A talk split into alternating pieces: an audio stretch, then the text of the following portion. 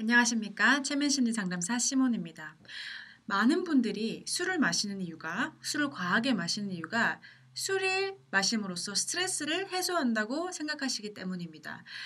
이게 얼마나 심했으면 술 없이는 스트레스를 해소할 수 없고 어, 사는 게 너무 팍팍하고 힘들기 때문에 술을 마심으로써 그것을 어떻게 중화시키지 않으면 살기가 너무 힘들다고 생각하세요. 사실 알코올은 단기적으로는 그걸 마시면은 기분이 좋고 스트레스가 풀리는 것 같은 느낌을 느끼도록 하지만 장기적으로 보면은 훨씬 더 우리의 불안을 더 높게 만들고 우리의 스트레스를 더 어, 강화시키고 또한 우리가 트라우마나 정말로 삶의 어려운 일에 반응할 수 있는 그런 능력을 앗아갑니다.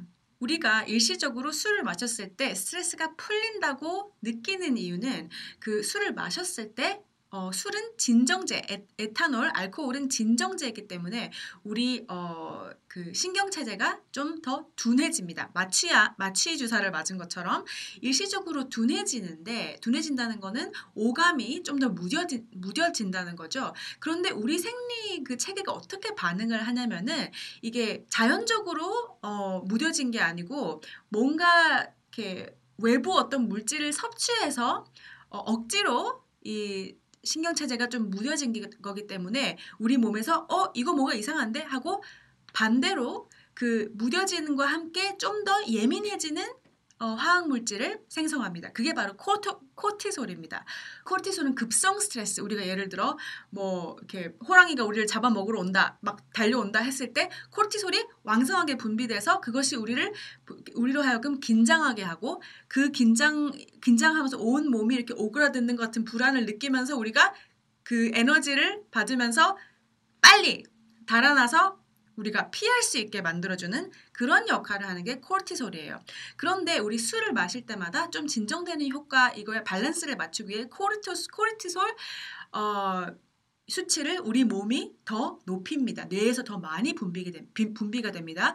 그렇기 때문에 일시적으로 술을 마실 때는 어, 좀 무뎌지고 어, 진정되는 효과가 있지만 그 좀 알딸딸한 기운이 어, 지나가는데 없어지는데 한 2, 30분밖에 안 걸리거든요. 예를 들어 한 한두 잔 했으면은 근데 그렇기 때문에 그 기분이 어 지나가 버리면은 남은 건 코르티솔 높아진 코르티, 코르티솔 레벨밖에 없기 때문에 어 술 마시기 전보다 더 불안해지고 스트레스를 받는 것입니다.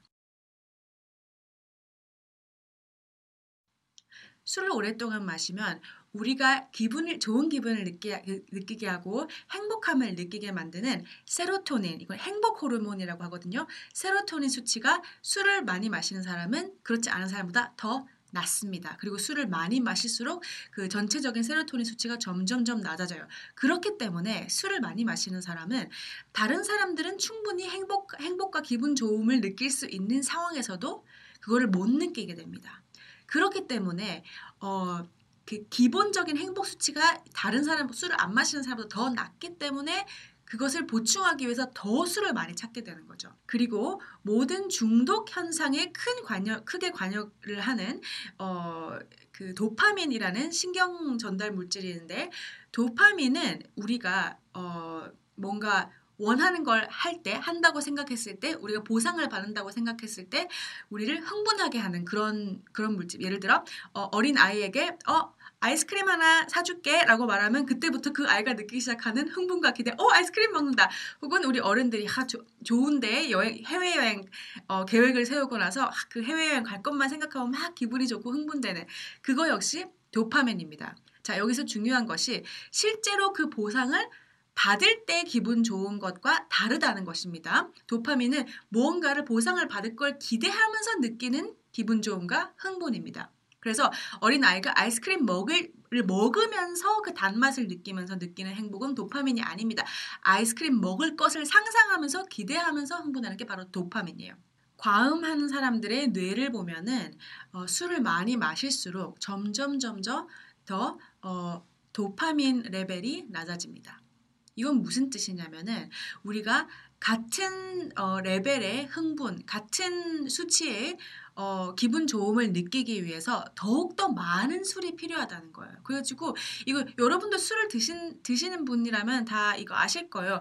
처음에 술을 배웠을 때는 뭐 맥주 한 모금 한 잔만 해도 막 취하는 느낌이었는데 계속 술을 마시면 마실수록 그 같은 이제 어, 만족감을 어, 만들어내기 위해서 이제 맥주 한 잔 가지고는 안 되죠. 소주 몇 잔 있어야 되고 소주 몇 잔이 지나가면은 소주 한병 있어야 되고 그것도 안 되면은 더 센 양주를 먹어야 되고 이런 식으로 계속 올라가면서 더 많이 많이 마, 마시면 마실수록 도파민 레벨을 점점 더 낮아지는 겁니다. 자, 도파민 레벨이 낮아진다면은 세로토닌과 비슷하게 다른 사람들이 충분히 기분 좋고 만족하고 행복을 느끼는 그런 그런 상황에서도 어, 술에 중독된 사람들은 행복을 못 느끼는 거예요.